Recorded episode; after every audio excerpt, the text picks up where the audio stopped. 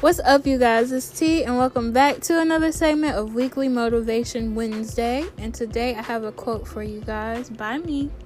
So let's get into it. Believe that you are great, and you'll be great. And use your patience to see the brighter side of your situation. Again, believe that you're great, and you'll be great. And use your patience to see the brighter side of your situation. You can write this down if you have to. You can look in the mirror and say this to yourself this week to keep up the motivation. Of course, you can share it with a friend to spread the love and the motivation. And also, you can always come back and listen for some more encouragement.